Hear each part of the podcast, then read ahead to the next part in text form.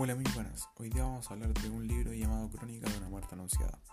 El libro fue escrito por Gabriel García Márquez en el año 1981. La historia se inspira en un suceso real ocurrido en 1951 en el municipio de Sucre, ubicado en el sur del departamento homónimo del que el autor tomó el argumento principal, el crimen. El libro se desarrolla en un pueblo anónimo en el, que cuenta la historia de tres familias, la Nazar, la San Román y la Vicario en la familia Nazar encontramos a un hombre de 21 años llamado Santiago Nazar que abandona sus estudios cuando su padre fallece para hacerse cargo de la hacienda llamada Divino Rostro. Como personalidad podemos destacar de que era una persona alegre, soñadora y tenía un cierto talento casi mágico para los disfraces. En la familia San Román encontramos como personaje principal a un señor de unos 30 años llamado Bayard San Román, que era un ingeniero de trenes y un buen. Como personalidad podemos decir de que era culto, era un galán con las mujeres y sabía mandar mensajes por código Morse y le gustaba el dinero y las fiestas ruidosas y largas. En la familia Vicario encontramos como personaje principal a Ángela Vicario, que era la menor de su familia. Constituía una familia de, de cinco personas, era sabia y maduró después de lo que le ocurrió. Ángela siempre era indecisa para tomar decisiones, por lo que su familia tomaba las decisiones por ella. Bueno, con estos tres personajes se desarrolla la historia sin el prejuicio de que, existen otros personajes.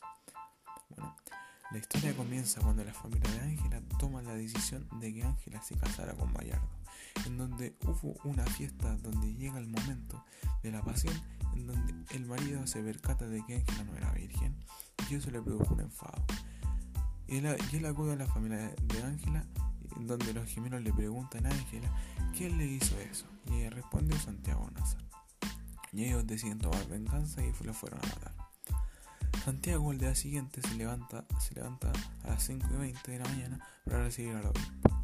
En ese transcurso vio la lechería de Clotilde donde estaban los gemelos Pedro y Pablo, vicario, esperando a Santiago para matarlo. Pero ellos respetaron al obispo que llegaba al pueblo. Entonces lo dejaron para más tarde. Los gemelos le contaron a todo el pueblo sobre el crimen que iban a cometer pero nadie le dijo nada a Santiago. Los gemelos le pasaron una carta por debajo de la puerta a Santiago avisándole que lo iban a matar, pero él no se percata. Después, Santiago a la tarde fue a ver a su esposa llamada Flora. Ellos se pusieron a pelear y él se devuelve a su casa. En ese transcurso de volver a su casa, vio a los gemelos con un cuchillo y salió corriendo para su casa para escaparse.